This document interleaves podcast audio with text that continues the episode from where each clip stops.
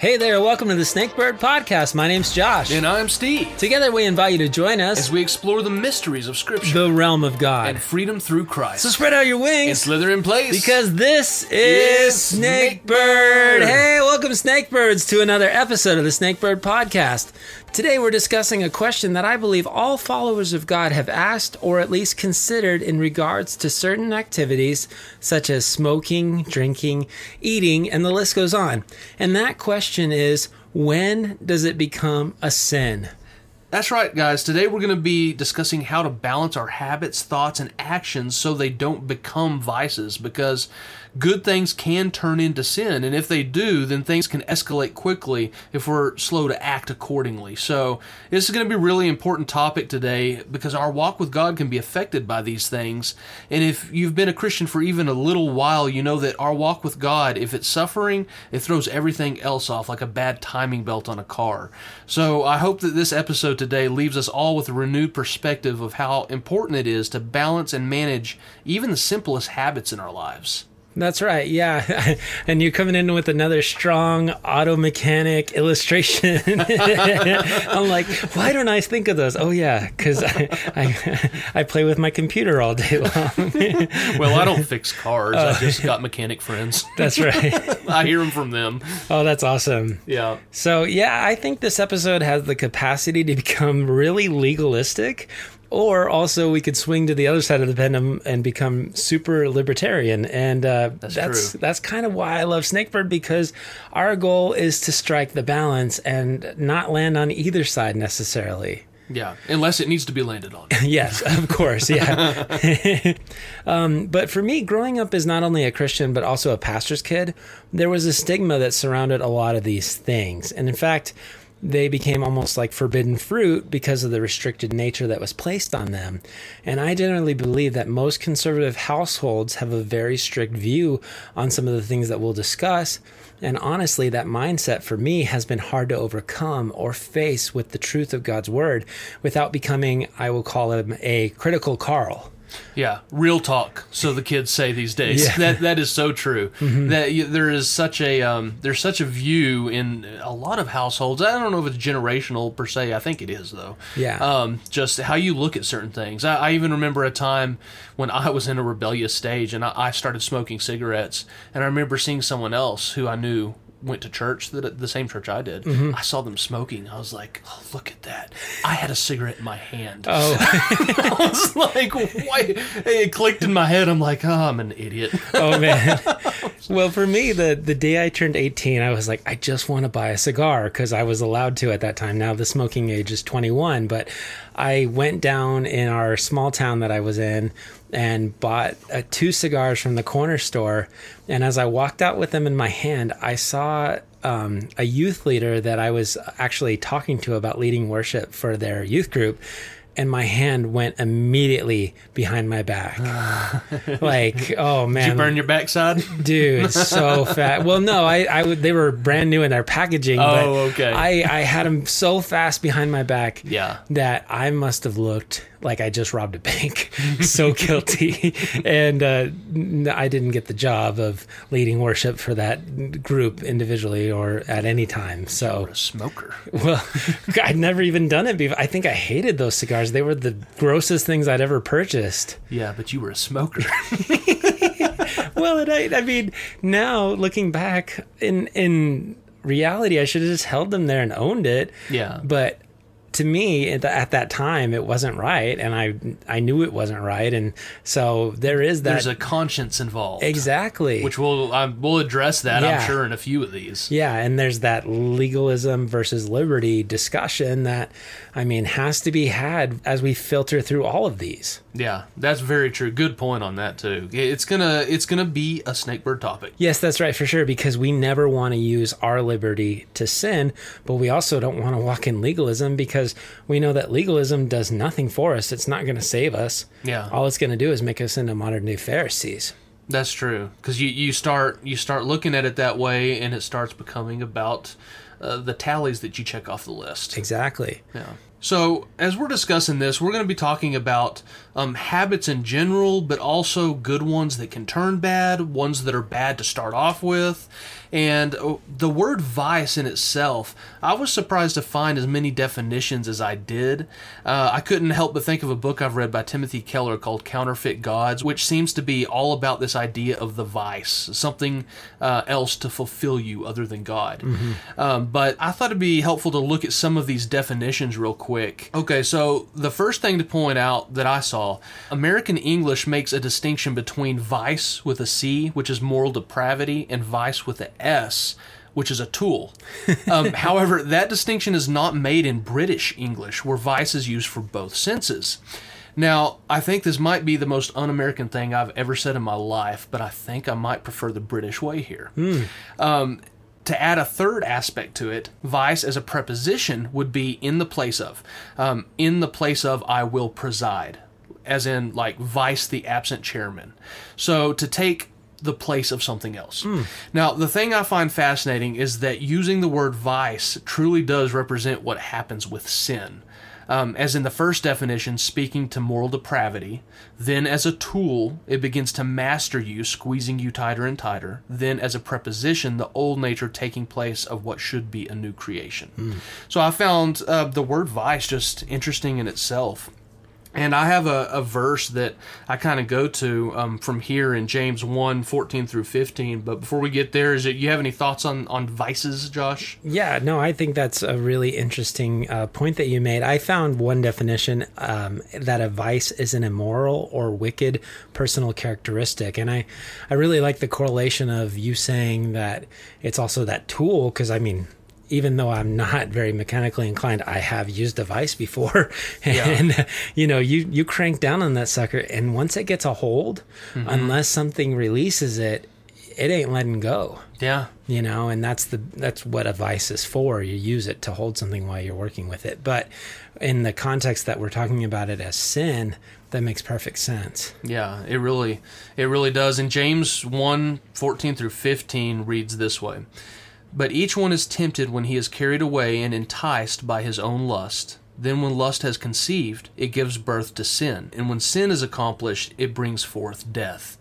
So that, that kind of describes this idea of a vice, how it just gets tighter and tighter until it brings forth death, mm-hmm. which is a terrifying picture. Yeah. It really is. Yeah, sin is that disease that locks on, and unless you get some kind of cure, it, exactly. it will kill you. Yeah, and so I I personally laid out um, some tips for troubleshooting our condition in, in this. Is this uh, you you have any more on that, Josh? No, go for it. Okay, so I think of like malware when our antivirus starts to scan the computer for potential threats and then it pops up a red flag that says this might be a threat. Mm-hmm. Um, I thought it'd be a good idea to lay out some red flags that we might have a virus brewing. So, number one, is my effectiveness as a Christian suffering from this? Fill in the blank, whatever it is. Um, this could include uh, the idea of grieving the Holy Spirit that we see in Ephesians 4, verse 30. Number two, am I dependent on this or am I becoming dependent upon this? Um, this could be as simple as caffeine or as complex as drugs and alcohol. Mm-hmm. Um, number three, is my conscience clear while doing this? Uh, there could be a few reasons that our conscience is not clear. Um, one, we really shouldn't be doing it. Another one would be someone's making us feel guilty for it or another would be it's just a situation that gives you unease no matter what mm-hmm. happens. Sometimes we just there's those things. Um, number four, if this habit has been red flagged as a threat, how long have I been in this state? Um, this will help determine if I'm serious about eliminating the threat or still willing to cling to it. Yeah. So those are four things that I, I kept asking myself, even in my own life, because I mean, doing this study for this episode, I, I was forced to look at things that I do currently and that I've done, and so uh, those are four things that I I thought were good um, troubleshoot uh, tools. Yeah, and one that I would add to that is does my practice of this habit affect the people that I love in my leading or my exemplifying of Jesus to them? Yeah, that's yeah. Because if it changes, that's so important. Yeah, I mean that's the whole meat sacrifice to idols discussion, where you know Paul was like, "Hey, all things are lawful. You can have this this meat." Um, but once you find out that it causes your brother to stumble, then are you going to go ahead and sacrifice that liberty for their salvation, for their well being? Yeah, balancing what's liberty and what's going to make them stumble, even if it is okay. Yeah, exactly. Yeah. Man, what a snakebird topic. so, yeah, it's important to distinguish between some of these things because if you're on the right track and for whatever reason uh, someone wants to guilt you out of the right decision or actions, uh, or the situation is just difficult to navigate, then you shouldn't abandon your path because of that. Um, but on the other hand, if you're truly sinning against your conscience and willfully ignoring obvious people and signs put in, in your way, in your path to help you, then you should be honest with yourself to avoid future hurt. Yes. Yeah, the the way I described it, I think you said it already, is that is this something that if you took it out of your life that you felt like you couldn't live without? And I mean, there's that's a scary proposition. Yeah. You know, cuz I mean, this one's probably the funniest one, but you have people that go, "I cannot get out of bed without my morning coffee." Mm-hmm. And I understand that caffeine to a degree is a drug. And I've seen people that have gone on those detox situations without it, and they're like, "Man, I've just got this incredible headache." And I mean, that's a real thing. It's real, yeah. But I also feel like, well, I love coffee and I really enjoy the taste of it and I enjoy that spring in my step. That's not something that I want to have as a crutch in my life going, I cannot live without it. Yeah, and you know something that is is always intrigued me, and I think is is beneficial from time to time. Um, and I didn't even think about this till just now, but like kind of like Lent with the Catholics, where they they go without. Um, what is it, red meat or something? yeah. Is that it? Yeah. well, I, I was thinking about for our own whatever it is that we we find ourselves kind of leaning towards. I have to have this to go on a type of Lent or a type of just you a know what season of fasting. I'm going to fast from this. I'm Mm-hmm. going to withdraw my pleasure with this for the glory of God to see what he wants to say in my life. yeah. That's a really that's a really cool thing to do from time to time because although it's hard sometimes to give up sugar or caffeine or you know whatever it may be, um, it, it's it's a good thing to to give that some thought. Maybe take a fast. I, I agree. And I feel like there are, like we're going to discuss, there's that point where it becomes um, no longer a habit or even necessarily maybe something that you're just like, I enjoy this. And I, it's the Bible says to this line, it's not a sin. Past that, it becomes a vice. I also feel like there are types of individuals that have an addictive nature. Yes. And I think to be more aware of that in our lives is a very good, like you said, tip to watch out for that malware going, hey, am I more susceptible to falling into needing something like this on a daily basis or whatever it might be? For sure. For sure. That's a good point. So before uh, we get into some specific vices, um, I, I wanted to point out that uh, vices are present when the spirit is not. Um, we've talked several times in previous episodes about the fruit of the spirit, and in case you haven't memorized them, um, I'll, I'll just read them real quick. In Galatians five twenty two, the fruit of the spirit is love, joy, peace, forbearance, kindness, goodness, faithfulness, gentleness, and self control. Against such things there is no law. Now, these fruits of the Spirit are naturally would emerge when walking in the Spirit. And the fascinating thing to me is in verse 23 where it says, Against such things there is no law. So if, if the natural product of walking in the Spirit are these fruits, then the verse 23 suggests an alternative through the law. And I know that you've likely heard the antonyms for each of the fruits. I'm not going to go into all that. But uh, the suggestion here is that the natural result of the law reveals vices through sin.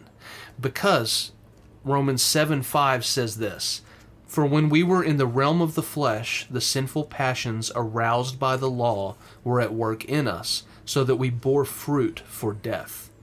And I, I was just like, what a thing to see here, because the law actually arouses a sinful fruit in opposition to the righteous fruit of the Spirit.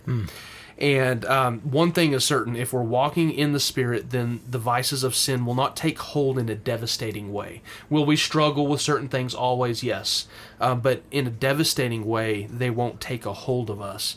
So I thought that was just something to to point out before we got into some of these specific sins or vices or and you know it's it's going to be hard to categorize some of this because Right. some isn't a sin until it becomes a sin. Exactly. Um, and, and the first one on my list is is alcohol.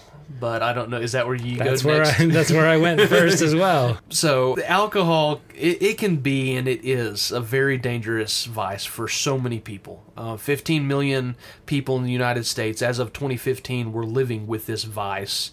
Um, the numbers are no doubt higher now, I would imagine, but six people a day die from being overwhelmed by alcohol.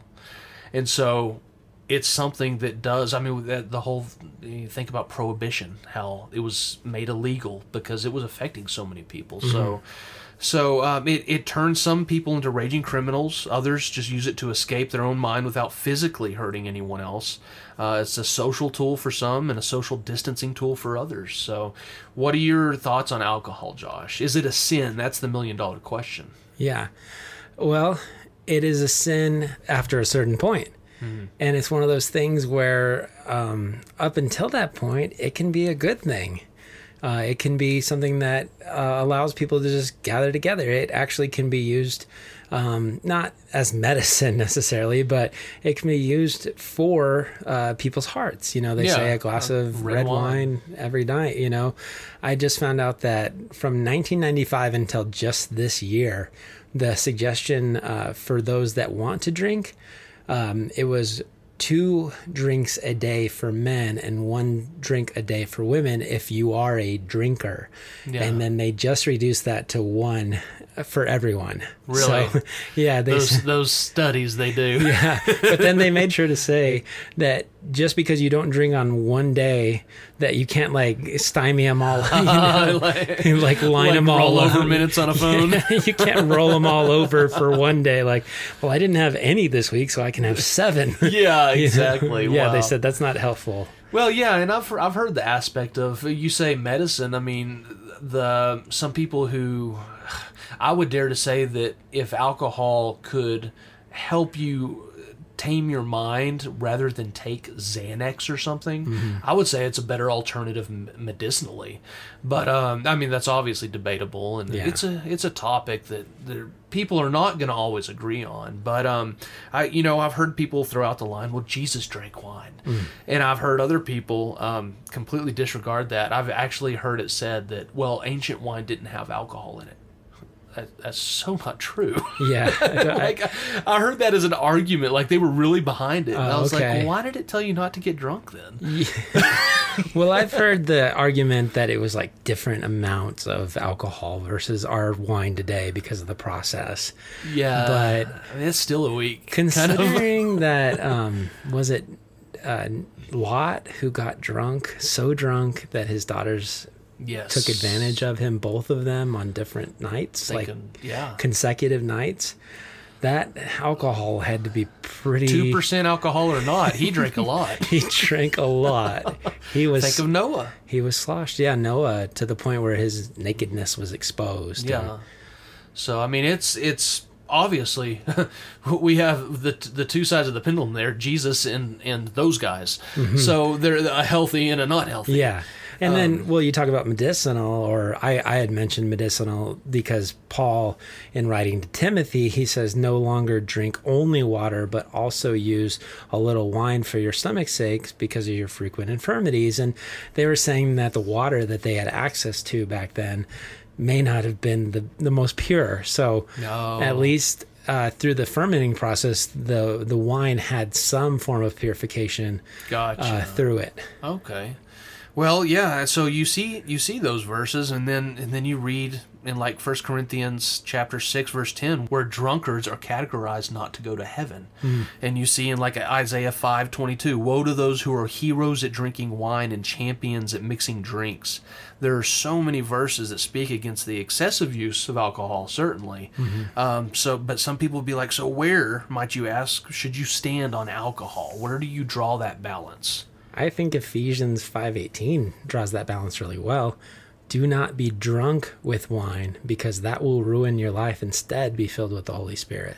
Yeah, Ephesians five eighteen is a great a great verse, and it's it's an intriguing one for me because I, I see if you're drunk, it almost there's a taking away of what God can do with the spirit that should be in you, and it's a it's just that's a fascinating thing for me to think about. Well, and I think you said this again in your um, warning system, you know, early on. You were talking about how what is this leading to? And I, I think of, are you trying to fill a hole? Is that that God shaped hole that you're trying to fill?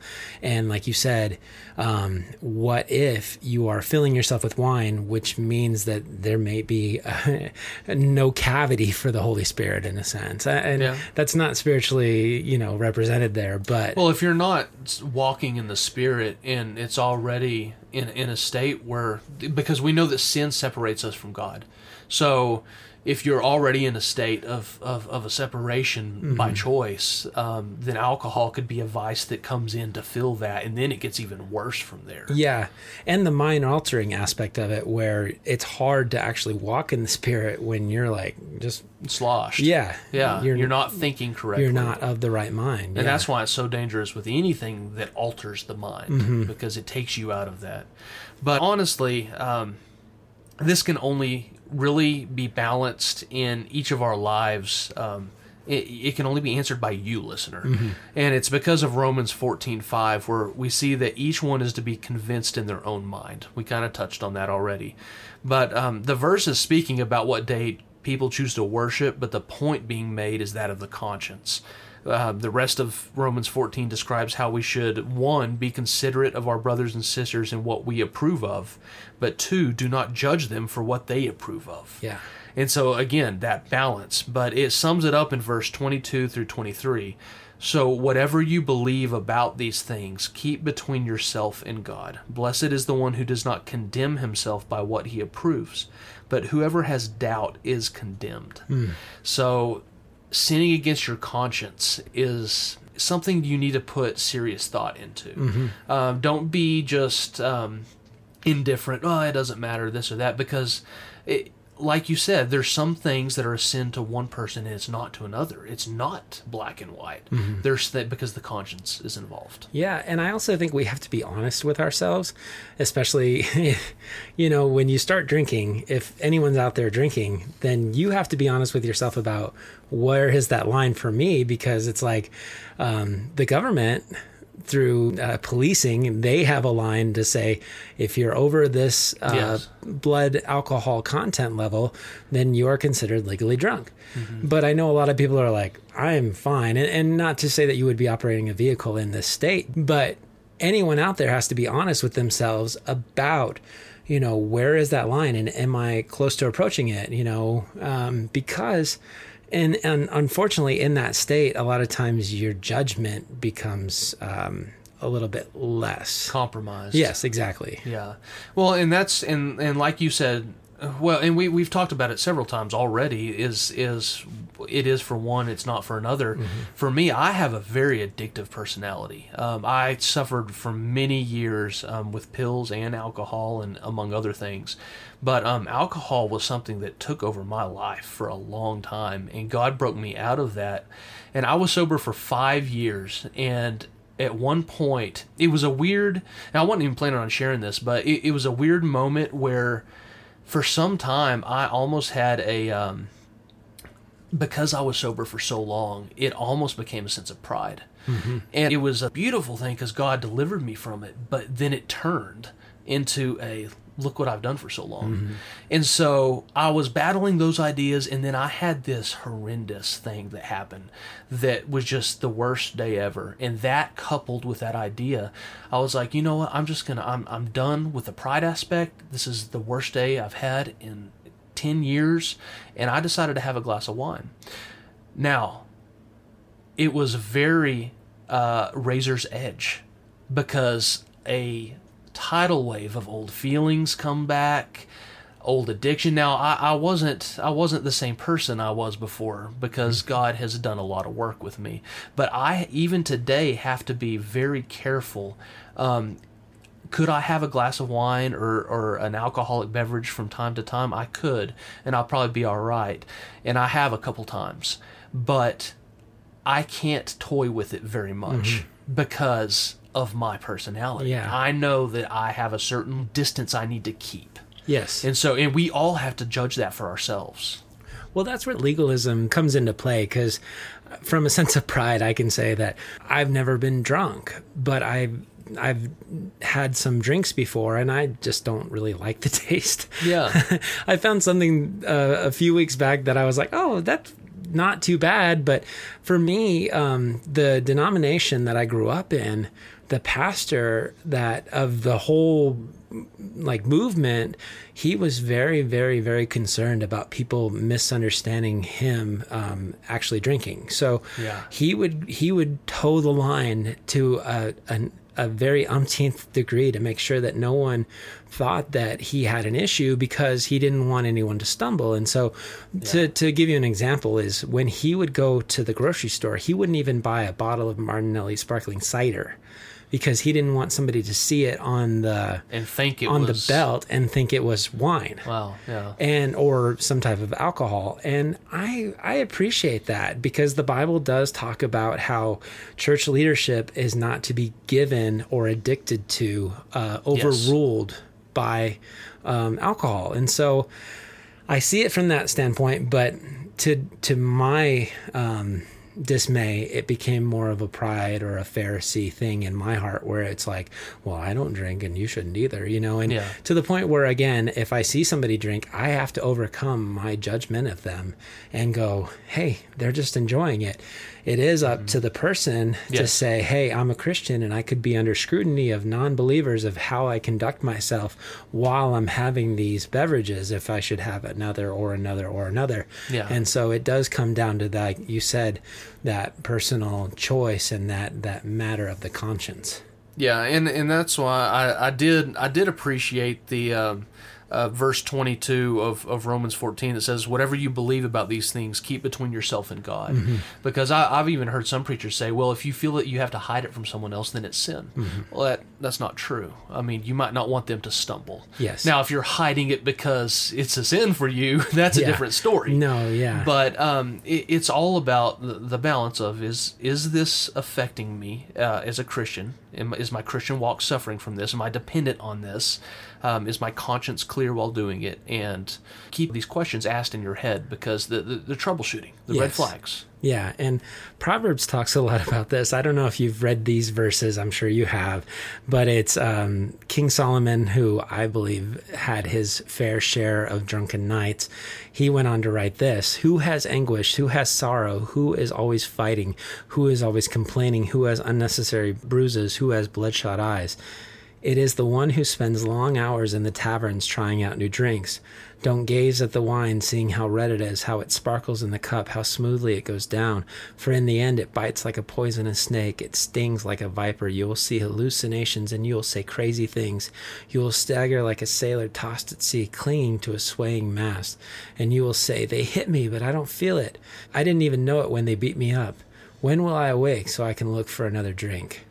And he was writing that from the mindset I was gonna say the fact that he described it the way he did, you know that he had a night of of, of sloshed upness. Yeah. because yeah. that's, His- he was describing a really drunk night. His favorite joke was what comes before part B.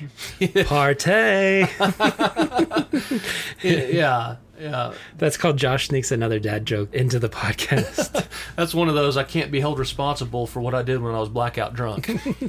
which unfortunately some of the folks that I used to work with it seems like they were living for that on the weekend and, Yes. and to the point of being miserable the next day but then uh, even what they would call rallying to get you know back into it and and it's almost like this um, it's like this challenge mentality of like I drank, you drink, you drink, I drink, I drink, you know, and they're just again that that drinking to get drunk is where the danger lies. Oh yeah, for sure. And, and you know, sometimes uh, this stuff, like a vice, it starts slow and then it squeezes. It sometimes it can be from a like a medicinal standpoint in your mind. You're like, I had the roughest day. I just need to relax, and that does relax Yeah. you. And then it can turn into those other things. Yeah. Because once you start becoming dependent on it, um, you you really need to find out how to be content in all things, Mm-hmm. like Paul said. Um, that's done through dependence on God, Yes. not alcohol. And, and if you're listening and you're saying, "Well, I cope on this stuff," then now it might be a time to look for some help, to talk to somebody about it, to say, hey, I don't want to be dependent on this. I want to be dependent on the Holy Spirit. I wanted to be dependent upon God's grace. And so Yeah. there is freedom from this. There is, you know, one of the I read a book by um, uh, I think his name's David Head Welch from from Korn. Oh, yeah.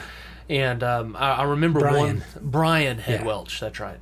Um, he said uh, in one of the lines in his book, he he he had mentioned that he you know he had done hard hard drugs, and he said. Um, the Holy Spirit in God, I'm paraphrasing it. There's nothing stronger than that. Mm-hmm. And I did heroin and speed and what all the crazy stuff he did. Yeah. And, and that's true. I mean, when you can break away from the lies that Satan tells you about these vices, um, and, and you taste what it's like with God helping you through something, dependence on Him, there's nothing better than that. And the peace that comes with that. Uh, the world is dark on the other side. You got light, I mean, for Yeah. days when, when, when you're doing it the right way. And not everybody's journey to freedom from that dependence is the same. So, Exactly. Oh, a very good point. Yeah. Yeah.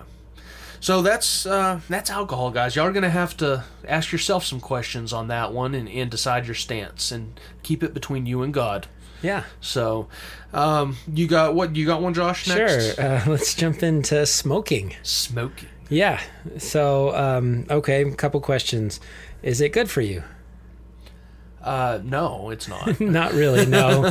you know, they. they I don't think you can say it's good for you. No, they say these are your lungs after smoking for so long, and Yeah. and honestly, it it has its risks. Now, smoking what? Uh, smoking cigarettes Okay. or cigars or a pipe. Okay, I just We'll, had we'll, to. we'll go there right now. I didn't know if we were talking Colorado or the rest of us. So, which will soon be the rest of us. yeah. Um, but it has its risk, and so does everything else in life. I found um, an article that was like kind of pro smoking, and I was really interested in reading this because it's like, come on, you you want one right now, don't you? And I was like, no, but um, it's it's strongly addictive, and I think that you know we have to be careful. Uh, somebody quoted this verse when I was kind of looking at different verses, and, and this uh, contextually usually talks about sexual immorality, but it says, "Or do you not know that your body is the temple of the Holy Spirit who is in you, whom you have from God, and you are not your own?" And I thought, well, that's a very condemning verse, and it's one of those things where again. I think that you have to know where the the sin line is, and and as we talk about this line, this is not a line that we want to go up to the edge of it and go ah and play around on it because, Yeah. like you said, you said that line was razor thin for an uh, instance that you had had. yeah. But let me, I'll do a confession here. I like a cigar um, like once every other month or every couple of months Yeah. and it's not something that I feel like I have to have, and it's not something that I couldn't just go, oh, I'll never do it again and be okay. You know, it's Yeah. fine. And um, I, I enjoy one from time to time myself. yeah, and I mean, I I think that again at that line where you go, I cannot live without it. Or I'm really going to struggle if it's Mm-hmm. Yeah. not in my life. Then it becomes a vice. Yeah. But I found this illustration, and then this is a pastor who used to smoke um, a long time ago. It says, uh, just bear with me. It said, Last Sunday evening, Mr. Spurgeon, we always reference um, Charles Spurgeon, uh, before beginning his sermon, announced that he should not preach long that night because he wished his friend, Mr. Pentecost, who was on the platform, to say a few words to the congregation. Mr. Spurgeon then gave his earnest address on the words, I cried with a whole heart, Hear me, O Lord. I will keep thy statutes. Unto thee I cried, Save me, and I shall keep thy testimonies. He spoke strongly and plainly upon the necessity of giving up sin in order to success in prayer for quickening or repentance is what we would more say as the evidence of sincerity. Mr. Spurgeon, in concluding his discourse, said, Now then, perhaps Brother Pentecost will give you the application of that sermon.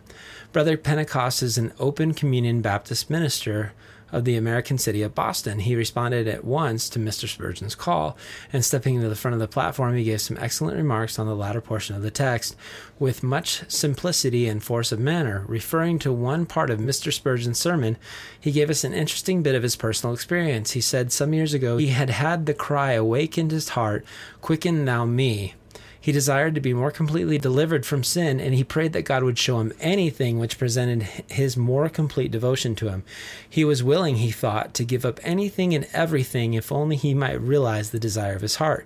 Well, he said, amidst the profound silence and attention of the immense congregation, what do you think it was that the Lord required of me? He did not touch me in my church, my family, my property, or my possessions, but the one thing I liked exceedingly, the best cigar which could be bought. He then told us that the thought came into his mind could he relinquish this indulgence if its relinquishment would advance his piety? He tried to dismiss the idea as mere fancy or scruple, and it came again and again to him, and he was satisfied that it was the still small voice which was speaking. He remembered having given up smoking by the wish of his ministerial brethren when he was 21 years of age for four years, but then he had resumed the habit, for he declared during that four years he never saw or smelt a cigar which he did not want to smoke. How, how, however, he felt it to be his duty to give it up again, and so unequal did he feel to the self denial that he took his cigar box before the Lord and he cried to him for help. This help he imitated had been given and the habit renounced. Mr. Spurgeon, whose smoking propensities are well known, instantly rose at the conclusion of Mr. Pentecost's address with a somewhat playful smile and said, and this is where I feel like there's a lot of application to this, not only for smoking, but for a lot of the other things that we're talking about. This is what Spurgeon said. Well, dear friends, you know that some men can do to the glory of God what to other men would be sin. And notwithstanding what Brother Pentecost has said, I intend to smoke a good cigar to the glory of God before I go to bed tonight. if anybody can show me in the Bible the command, Thou shalt not smoke, I am ready to keep it, but I haven't found it yet.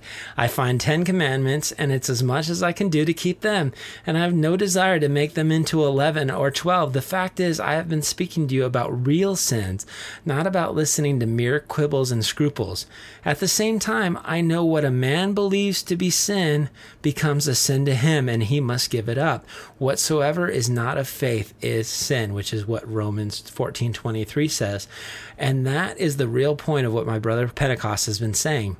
Why a man may think it a sin to have his boots blacked which is an old timey saying of like having your your shoes all scuffed up. Well, then let him give it up and have them whitewashed. Let him clean his sneakers. Yeah. I wish to say that I am not ashamed of anything that I do, and I don't feel that smoking makes me ashamed, and therefore I mean to smoke to the glory of God. I, I don't know why. I just I love Spurgeon's stories, especially even ones where he's calling people out. And the neat thing is that they both landed in a in a heart of righteousness on a subject that yeah. divided them. Yeah. Because Pentecost said, for me, God revealed in my heart that it's a sin and I gave it up. Yeah. But Charles Spurgeon says, it's not a sin to me. God has not revealed that to me. And in fact, I can go do it right before I go to bed and glorify him through this. And so yeah you know, we talk about vices. The only time that I think that smoking becomes a vice, especially in our hearts, is when it becomes more important than God, when it takes that wrong place, when you can't live without it. And I think that's what Spurgeon was trying to say is that mm-hmm. if God reveals it to my heart that I am sinning, yeah. it's gone. Yeah, that's true. And you know, I do I do think of this too though because like with alcohol that there is there is an understanding that it can be good for you if in moderation. I don't know if even in the smallest way smoking is ever good for you. So yeah. I do see that too. And, and I, have already admitted I like to have a cigar every now and then, but I, I do understand both sides of it. Well, I'm wondering if smoking doesn't necessarily relieve tension at times for people. Well, that yes, but yes. but it, it is never good for your body. No, maybe maybe for your your nerves. Yeah, which I guess could be it could be argued. I guess. Yeah, but it, it, yeah, I, I, get you know, and I wonder in Spurgeon's day because back in the day they didn't realize smoking even caused cancer. That's true. So I don't know if that was a thing. Yeah. during Spurgeon's day or not. Yeah, and they didn't they didn't even have some of the maybe the the nerve reducing um, medicine available. So it might have been more medicinal back then than it is now. Exactly. And now we got Xanax. which is much better. Uh, obviously, Oh, a joke there, but yeah, no, just to be a snake birdie and, and Yeah. ad, devil's advocate. That's And right. and there was another anecdote where he actually gave up smoking to show this guy like I can do it as well, and, and yes, it kind of to show it wasn't a vice. yeah. So that's cool. Yeah. So, I mean, do Christians smoke? Yes. Yeah. Are they saved? Absolutely. Are they going to die from it? Possibly. They might. But are they going to die from something else? Yes. Yeah. So, I mean, you know, it all it it depends on how it affects your family. You know, you you see somebody that dies with lung cancer, and you're like, it could have not happened, but Yes, then maybe yeah. they die from, you know, a heart attack. So I'm. It sounds like I'm like I'm like Heart attack, heart attack caused by by artery disease from smoking, Well, I- it sounds like I've got Phil Morris like waiting in the wings to is it Philip Morris? To, Yeah, like, right, Hand me a check or something. But I just you boys done good. well, I've got the evangelicals too now. there was so long, there was so long that I was so judgmental about people that smoked, and I mean I've been around full on smokers, and I think. A full on smoker, you know, you have to wonder if that is a vice because of the fact that it holds on to you, you know, and you're like, I gotta It- have my cigarettes and, and all it that. kills you. Yes. when you're at that level. Yes. And I mean, unfortunately, I've been around some of those that are like smoker, smoker, smoker, and it, it smells and sometimes it changes the color of your teeth. So Yeah. that I think can be really dangerous. But again, makes your hair gray. yeah, there you Skin's go. nasty. Wrinkles and all I that. I work with some. I know. Okay. okay. So, So, I'm, I don't no, mean to make. I'm just saying, I don't like, mean to make a joke. No, I, I totally agree. It's it's something you have to decide for yourself. Mm-hmm. Is, is it taken to that limit or not? Mm-hmm. just it becomes a matter of conscience. Yeah, absolutely. Hey, Snakebirds, we're going to cut away and end this first part of the discussion here. We'll pick back up next time with part two of asking, when does it become a sin? That's right, guys. And don't forget to reach out to us. Direct message us on Facebook or email us. We would love to hear from you. Ideas for topics or prayer requests, whatever it may be, we would love to hear from you. And while you're at it, please, if you feel so inclined, uh, hit that subscribe button. That would mean a lot to us. Or if you even want to take it a step further and the Snakebird podcast is affecting you deeply, we'd ask that you uh, go on and leave us a rating and a review. Uh, that means a lot and it really helps with uh, getting our name out there with algorithms. And, and if you're on Facebook and you see a link for an episode, please share that to your page as well. That'd be awesome. And uh, always, Snakebirds, remember whatever you do, Wherever you go, no matter what life throws at you, there's never been a better time to follow the words of Jesus. and be A a snake bird. snakebird.